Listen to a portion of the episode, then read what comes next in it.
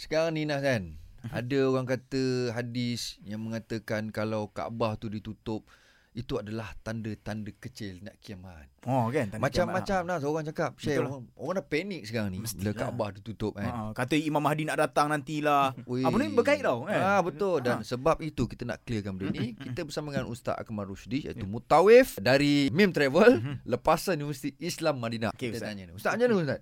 Okey, bagi uh, hadis yang mengatakan kalau mana larangan menunaikan ibadah umrah ini adalah salah satu tanda kiamat Mhm. Hmm. ataupun la- Kaabah lengang tanda kiamat. kiamat. Kiamat. Mm. Okey, saya belum maaflah, saya belum pernah jumpa lagi lah. Okey, Ah, okey, saya okey. belum Ah, pernah jumpa ah, ah, tapi ada hadis yang berkaitan contohnya uh, hadamul Kaabah min asyrati saah. Hmm. Contoh runtuhnya Kaabah itu antara tanda-tanda kiamat. Okey Okey. okey baik. Dari ada hadis baginda sallallahu alaihi wasallam eh, Allah riwayat sallallahu Imam Ahmad mafhumnya Kaabah ini akan dirobohkan oleh Dzuswaqatain. Mm-mm. Dzuswaqatain ini adalah si pemilik dua betis kecil dari Habsyah Mm. Hmm, dia mer- merampas perhiasannya dan melepaskan kiswahnya.